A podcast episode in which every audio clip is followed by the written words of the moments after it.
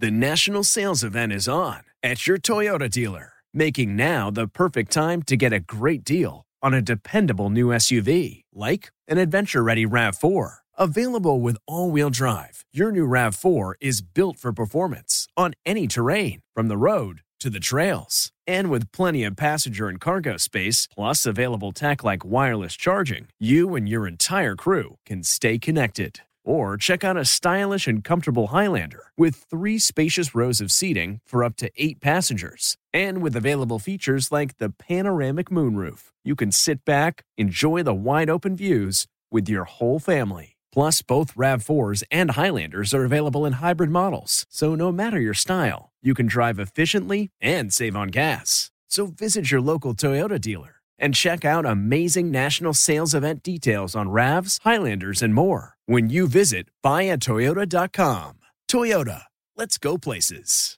Ladies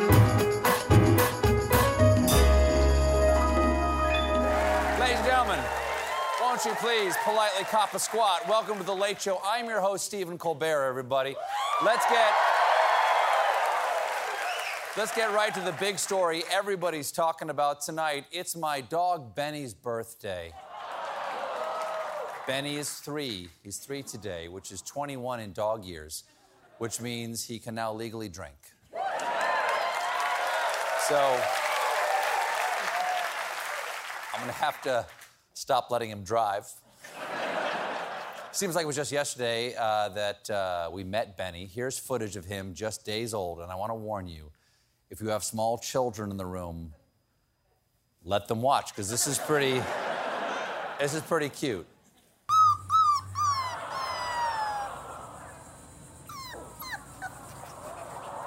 Why can't they stay puppies forever? or ever stop eating the furniture? Now, to celebrate, I had a cake made uh, for Benny. Evie and I wanted it to be something he loved, so it's shaped like a stranger's crotch. Happy birthday, buddy. Daddy loves you. Now, uh, old Ben might want to stay inside today because it is hot here in the city, but nothing, nothing compared to what's happening across the pond in the UK, where today they hit a record high of 40.3 degrees Celsius, which in Fahrenheit comes out to, hold on one second, it's 40, 40.3 times 9 divided by 5. Carry the Cadbury plus or minus Mary Poppins multiplied by mint jelly, and that is five shillings and a Christmas goose. There you go. Didn't, it didn't, I can never make it. With that one? I don't know. I don't know. The heat's hitting the Brits extra hard because the Brits aren't used to extreme weather, and the houses over there, especially older ones, were built to retain warmth. Now, luckily, Brits can keep cool with their light and refreshing cuisine of potted organ meat, battered fish, and room temperature beer. As a, result, as a result, the heat waves brought the UK to a halt. Trains slowed to a crawl, the British Museum closed, and Buckingham Palace curtailed the changing of the guard, and the cast iron chains and pedestals of the Hammersmith Bridge were wrapped in reflective foil to shield them from the sun. On the bright side, that bridge is going to have amazing highlights. now, since is that anything new? What have you done? You look fantastic. Now, since people with pale skin and red hair are more sensitive to sunburn, one theater chain is offering Britain's redheads free movie tickets to dodge extreme heat. Though, of course, the best way for British redheads to dodge extreme heat is moving to America. The,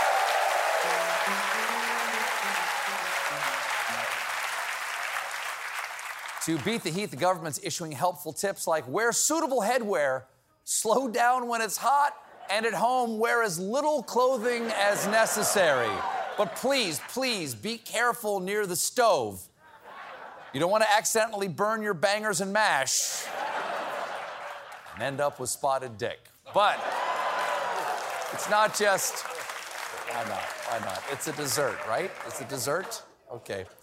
It's not just Europe, because over 100 million people in the US are under heat alerts. In fact, this week, nearly 20% of the US population will likely see a temperature at or above 100 degrees Fahrenheit. Remember when you wished that everybody who denied climate change would go to hell? Unfortunately, hell came to us.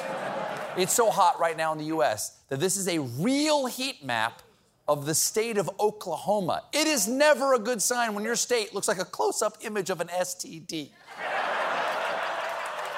but this heat map.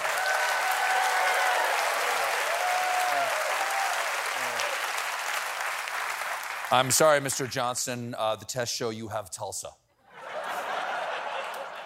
but the heat map does explain the famous song, Oh, the homo where the sweat goes dripping down your taint. You've got burning grass and bad swamp ass with balls so hot that you could faint. Oh, go.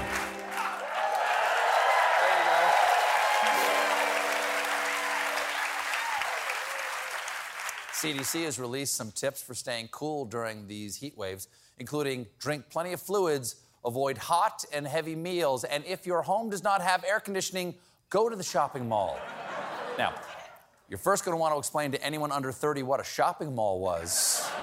Kids, it was like an Amazon you could walk through and get free samples of chicken teriyaki. These. Wow. There are chicken teriyaki fans here tonight. The heat is affecting more than people's health. Here in New York City, the city's odor complaints have hit an all time high, which is why the Statue of Liberty isn't holding a torch. Now she's lighting a match. According to the city, wow. Wow. According to the city, 311 calls with odor complaints have risen 54% so far this year. You can call the cops on a smell? What are they going to do? You're under arrest. You have the right to remain silent but deadly. According to one NYPD officer, the stink is due to a perfect storm of hotter temperatures and abandoned outdoor dining sheds where people are throwing garbage. One restaurant owner said he had to install plexiglass windows and a metal door in his outdoor dining shed after he repeatedly found people sleeping, shooting up, having sex, and crapping inside. That is outrageous.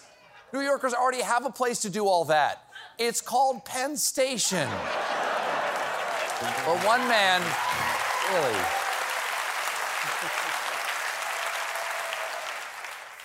One man who's not feeling the stink is Mayor Eric Adams, who was asked about it at a press conference. The number one thing I smell right now is pot. It's like everybody is smoking a joint now, you know? Um, uh, you know, everybody has a joint. He's right. He's absolutely right. Everyone is smoking pot in the city.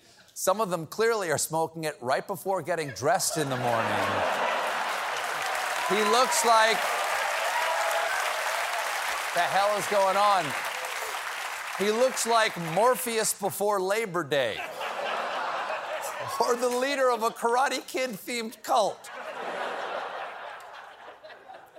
Speaking of odor, former senior presidential advisor and star of Mr. Toad's Wild DUI, Steve Bannon.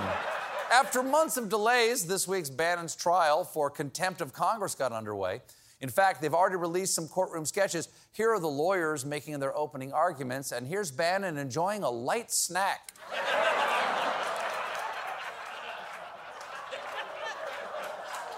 I, until now, until now, Bannon had refused to testify to the select committee, citing executive privilege. But now Bannon says he's willing to testify to the committee. Why the sudden flip? Well, one, he could go to jail if he doesn't. And apparently, the former president wrote a letter releasing Bannon from executive privilege, reportedly hoping he'll go before the committee to defend him. Finally, Bannon can tell the former president's side of the story. Mr. Chairman, This is all a simple misunderstanding. The president didn't mean to grab the steering wheel from the Secret Service. He just thought it was a big black donut. But I'm not sure what character I'm doing. I'm not sure what this voice is. This is my impression of Bannon. Here they go, big black donut. no idea what he sounds like. Here's the thing about the former president releasing Bannon from the executive privilege claim. Turns out the former president's lawyer has already told federal investigators that the former president never actually invoked executive privilege for Bannon. I mean, wow. He really hung Bannon out to dry, which isn't easy because Bannon excretes a thick layer of sebum. I personally hope Bannon keeps talking because when he does, it's molto delicioso. Here's some newly leaked audio from Mother Jones where Bannon, evidently, before, before the election in 2020, he met with conservative activists right before the election. And, and pay close attention to this recording because Bannon dropped some hints about his former boss's plans to subvert democracy. It's subtle, but see if you can find the moment when he spills the beanbag. Jim? What Trump's going to do is just declare victory, right? He's going to declare victory. But that doesn't mean he's the winner. He's just going to say he's the winner. That's our strategy. He's just going to declare himself a winner. If Trump is losing by 10 or 11 o'clock at night, it's going to be even crazier. Because he- no, no, because he's going to sit right there and say they stole it. He's explaining the whole evil plan on tape. The only way this could have been more Bond villain is if he had Joe Biden strapped to a laser table. We've got a great show for you tonight. Coming up, Ethan Hawke.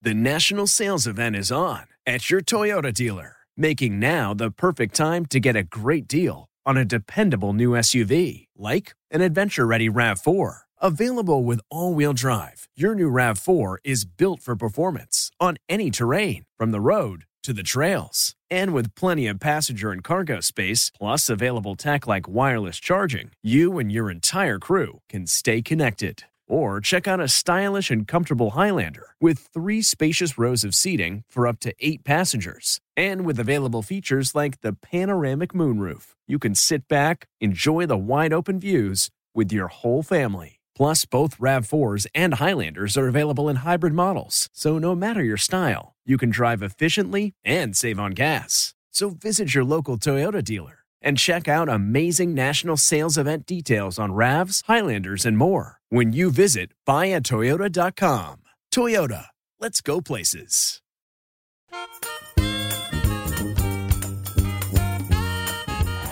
Welcome back, ladies and gentlemen.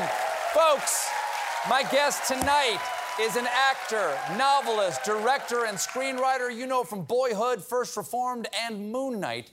He's now directed The Last Movie Stars, a documentary about Paul Newman and Joanne Woodward.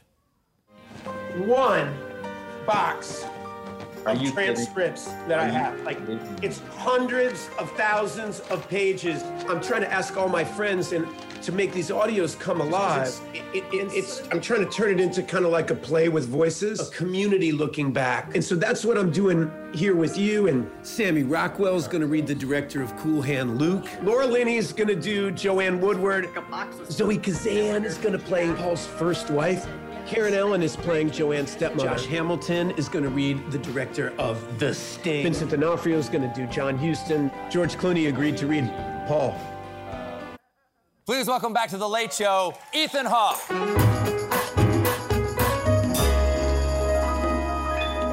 Nice to see you again. Nice to see you. Always love to have you here. Always have a good conversation. But I got to ask you about this documentary here. Tell us a little bit of what's happening in that clip there, because I, I, I think as, as great as an actor as you are, we don't necessarily associate you with Paul Newman and Joanne Woodward. And I'm mm. curious how this came to be and what the heck is actually happening in that clip. All right, what did you just show the world? Exactly. Yes, okay, that's my job to tell you. All right, where to begin? Okay, I'm in my apartment. I finished taking a shower. The phone rings. I normally don't answer it if I don't know the number. I just, that's happened over the years. I just don't do it. But I saw it. I was like, what is this? And I pick it up. And it's like, hi, I'm Clea Newman. I'm Paul and Joanne's daughter. Um, we've met a couple times. Like, oh yeah, hi. Um, and somebody's a friend of a friend gave her the number, and she's like, listen, uh, would you direct a documentary about my parents? I was like, uh, shouldn't you call a documentarian? You know, I mean, uh, Wow. And Yeah. um, and she was like, well, you know, my parents over the years have come to represent a kind of icon of celebrity, but the truth is they dedicated their life to the performing arts, and that's what they're famous for, is for being great actors. And we thought it might be a cool idea if another actor directed a documentary. And so I tried to figure out how to say no politely. Do you, know? uh, sure, yeah, sure. I- What an and- and honor. what an Thank honor! so I'm so glad you thought of me. But uh, yeah, um, uh, uh, sure, I'll do that. And I looked over at my wife, and she was like, "Oh my God," you know, because I knew it was going to hijack my brain. You know, it, it's such. It's they're two huge careers, 50-year careers, 50-year love affairs. These are civil activists. They're family people. They're lovers, like great lovers of each other, and um, they made meaningful, substantive art for 50 years, which is what you know. That's the church of my choice, right? You know, and so I thought I'd have to do it. My wife then said to me, All right, I'll help you as long as you promise not to put yourself in it. Right, right. She's like, just, just don't. I just don't want you to be. Get somebody nice to do the narrator. Don't insert yourself all over it. Don't turn this into some. Wife doesn't think you're nice. No, she thinks I'm nice. I don't know. she definitely. I mean, she loves me, but, but uh, uh, the, the point is, she was like, let's focus this because we'd made one other little documentary called Seymour: An Introduction that we're really proud of. But she was always. I inserted myself in that documentary, and she produced that one too. And she was like, "I really, you got to make it about them. Don't make it about you." I was like, "Definitely agreed." Shake hands. Okay. This- I know this is, a, this is the longest first answer to a question I got no- ever. I got nothing but time. Uh, okay, well, so here's what happens. So I'm like, all right, well, to the family, I'm like, well, what do you have? Well, they had something really amazing, which was Paul had set out to write a memoir about 1986 to 1981. And he and his best friend, Stewart Stern, who was a famous screenwriter, he wrote Rebel Without a Cause and a lot of other great movies. They were like, all right, here's what we're gonna do. We're gonna interview all our closest friends. We're gonna invite our friends. We'll interview Kazan, Altman, John Huston, Scorsese, you know, all of the great filmmakers that you worked with. But we'll also uh, interview your ex-wife, um, the nanny, the cleaning lady. We'll interview everybody. And, and Paul had this idea, like, all right, because we don't live in a vacuum. We don't live in isolation. We live in relationship to other people. So And you- we often rewrite our own story from our own point of view and don't know the truth anymore. and he wanted to do this collection of encompassing other people's points of view. Exactly. And uh, the problem is, he then got completely bored or irritated with the project, and he just got, you know, apparently took them to the dump and set them on fire. The audio tapes, right? And he so- burned all the audio tapes. yeah, well, he burned most of them. We found a couple, but they were unusable. And but we had the transcripts to the. You know, Stewart had written them down. How So- many? What, what kind of? How many pages are we talking here? Oh, thousands. I mean, I'm telling you, just thousands of pages of, of and that's what I'm showing Billy Crudup in that clip. So what I started doing, I was like, all right, Ethan, you're an actor. Why don't we just? I don't, I don't have the audio recordings, but why don't we re-record them? Right? And I'll, so I got on Zoom with Billy and I got on Zoom with Rockwell. I started with friends of mine. I said, like, just play this part, read this out loud, and I'll try to cut something together with mm-hmm. it. And then my editor started going, well, wouldn't, you know, these Zoom clips are kind of fascinating. He's like, I'm really intrigued by listening to you guys talk about it. I'm like, I, I promise my wife I can't do that, dude. Like, like, like, like, this is no, no fly zone right here. He's like, let me just try it. And so we left it in as placeholders for a little while, and then, and then I screened the early cut for my wife, and she's like, it's good. You should use it. It's working. I was like, yes. Uh, but you call it. You, you call it the last movies, the last movie stars. Mm-hmm. And why, why do you call it that? Gore Vidal, uh, for those who don't know, National Book Award winning novelist, writer, thinker extraordinaire, uh, was one of their closest friends. And he was a very radical person and a very interesting thinker. And in his transcript, when they interviewed him, that's what he called them. And I was kind of hypnotized by it because I was like, well, I don't really even think of them as movie stars. They're, they're actors. They're not movie stars like that. And, and, but he went on to go that as the world is expanding and the power of cinema is changing. You know, we're, we're watching things in streaming. There's a million shows come out every weekend. Mm-hmm. You know, when a Paul Newman movie came out in his day, it was a giant event.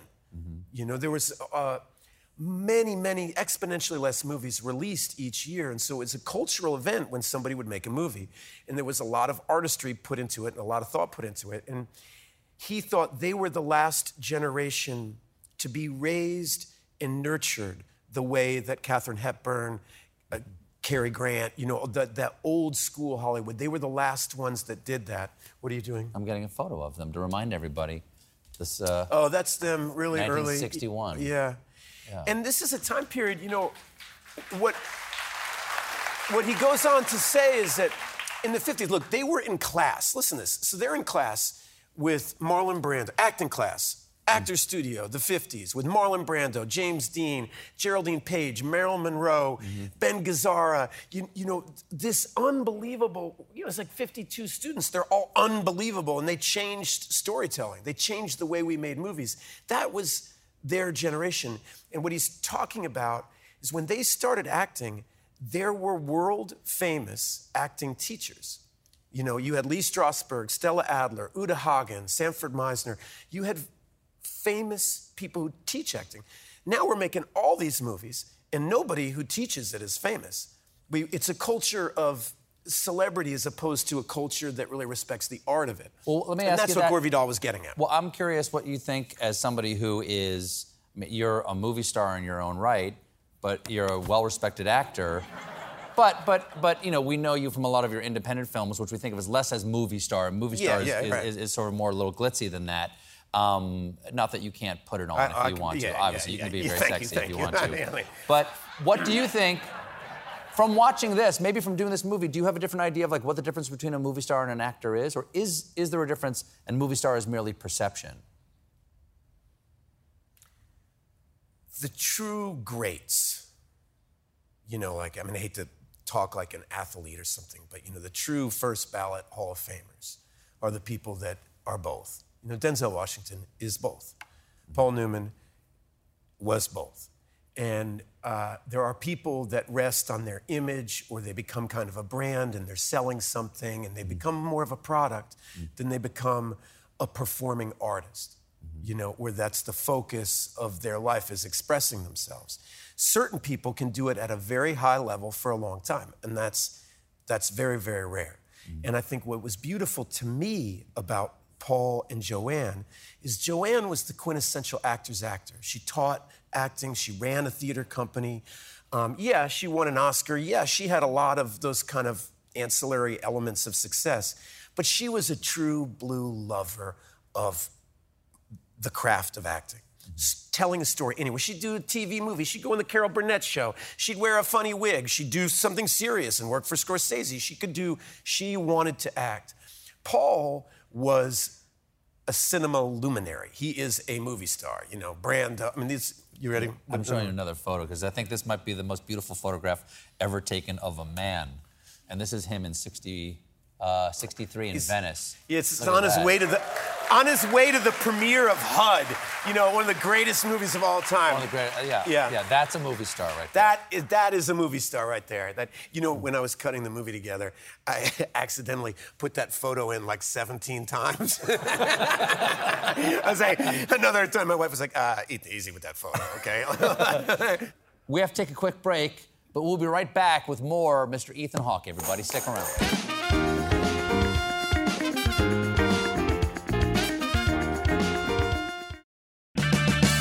Purchase new wiper blades from O'Reilly Auto Parts today and we'll install them for free. See better and drive safer with O'Reilly Auto Parts. Oh, oh, oh, O'Reilly Auto Parts.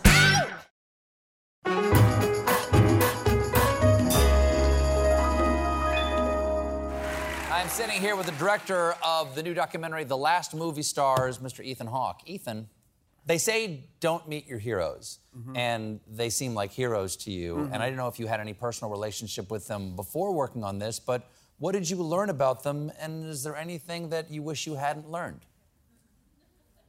That's interesting. Um, That's what I do. hey, baby.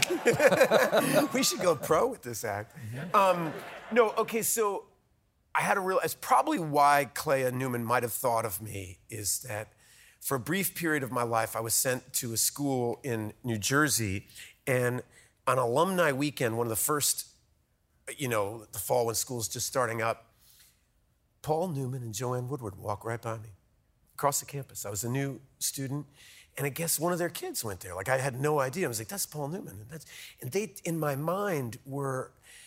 I, I just can't tell you what they, they they symbolized a life well lived. I mean, he was everything I wanted to do with my life, and she was like such a real, formidable person, mm-hmm. and you felt it as they walked. You're like, wow, they're real.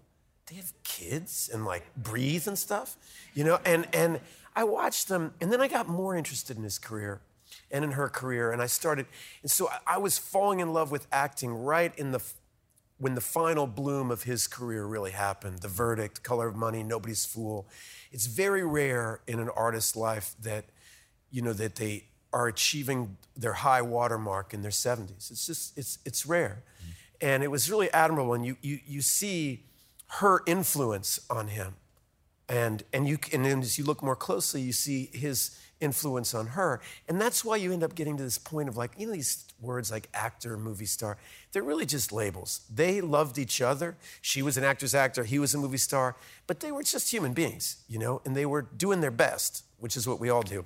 That's not your answer. The question is, what did I learn anything I didn't want to? Um, they worked really hard. What do you mean? They worked all the time. You know, they put a lot of thought into what they did. I'm constantly meeting. You know, somebody backstage was telling me that uh, they presented an award to him. They they were a member. They gave away so much more money than they had. You know, it's like one thing you hear, like these billionaires or whatever, they gave away $100 million. These people gave away hundreds of millions of dollars, and, you know, they didn't have very much. They gave away exponentially more money than they possessed they were radical in that way. They saw themselves as members of the community. When I started a theater company with my friends, I was like 21. I went up to Joanne at the premiere of Quiz Show. Okay, this is a true story. Like, so Redford's movie, and so Paul and Joanne were there. I didn't dare talk to Paul, but I went up to her and told her I was trying to start a theater company, and she said, "Well, do you have non-for-profit status yet?" I said, "I do, I do." She goes, "Can you prove it?" And I was like, "Oh, I'm definitely not lying. I mean, I can't prove it to you right now, but I definitely have it." She said, "All right, well, this is the number of my assistant. Call me, and we'll make a donation." And I was thinking like a hundred bucks, you know, and and we got ten thousand dollars from them. Then we got twenty thousand the next year. You- you- Holy. And this is just, I, I'm just. I started a not-for-profit theater when I was 21. yeah, well, that's And why we get along. Extraordinary. It was it was a game-changing. Exactly, I, mean, I could what I build a production off that budget. Right. You, you know, and it was when you see like I found my old playbill, and when you see like the list of donors, like it's mom, dad, Susie's, mom, you know, all our parents, Yeah, right? yeah, right? yeah. And then the final donor, because you know you do it listing with the thing, and, and there's only one, you know. You know, Paul and Paul Newman and Joanne Woodward. That's the one. They were our biggest donor by far. But I just I mentioned it only because that's the impact they had on me and my friends and my group of people. And they were doing that every day, all over the city, all over the country. And you didn't want to hear that because I didn't you- want to hear it. because it accuses you of not working hard enough. well, I, we could be better, Steve. We can be better. We can be be, can be better. Um, we can't. That's tough. It's tough to know you could be working That's what I mean. When I found out I didn't, you want to find out, oh, you know, what a bomb. He took off five years in Cancun and did this. You're like, no, he was like working to, for nuclear disarmament. No, she's trying, you know, in the 70s, she's working to stop, you know, to get people to recycle. Yeah. They're, I mean, they're, they were out there all the time. We're going to take a quick break, but stick around. We'll be talking to more Ethan Hawke when we come back, everybody.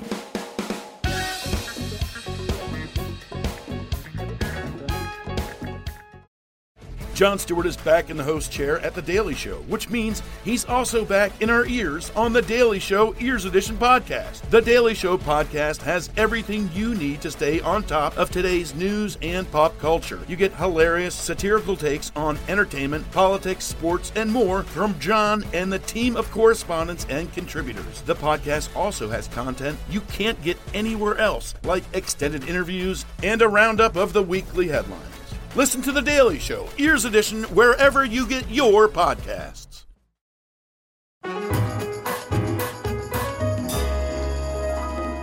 Hey, everybody, look, it's Ethan Hawke. Mr. Hawke, I want to talk about something that you're you're you're thinking of doing that's that's out there.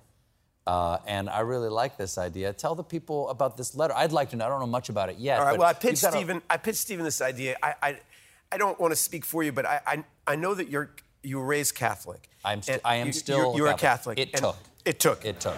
And I, um, I am Episcopalian, and so we're One pope away from we're being right. we're wannabe Catholics. That's right. My mother always said we're wannabe Catholics. We just don't want to do the hard work, and we want to be able to get divorced. Okay, that's our only thing. And so I was always raised on the great Catholic writers and thinkers. And when Pope Francis was elected, I was really uh, impressed that he took the name of Francis of Assisi. You know, I- because for it, when you read about, you know, the great Christian thinkers throughout time. You know, Francis of Assisi is a really mind staggering person. And I had this idea that I wanted to write the Pope and say to him that Francis of Assisi marched across the desert to a battlefield in the Fifth Crusade to try to have audience with um, the Sultan. And he did this huge act of peace, and he should have been killed, but the Sultan didn't kill him. The Sultan thought he struck him as a very holy man and took care of him, actually healed his eyes and took care of him. They didn't, Francis wasn't able to end the war, but it was a, made, a, a beautiful act of peace. And I feel like Pope Francis should take his namesake, and if he would do it, if he would lead a march from Belarus to Mariupol, or you, you, you know, and we would all go, and we could bring the refugees to our home, and like priests and rabbis, and we could all go and say, you have to stop killing children. You have to stop killing. I don't want to, the choice shouldn't be whether to escalate the war or for democracy to fail. I feel like the grown ups of the world need to stand up and say, you're not allowed to bomb and kill children. You're not allowed to do it.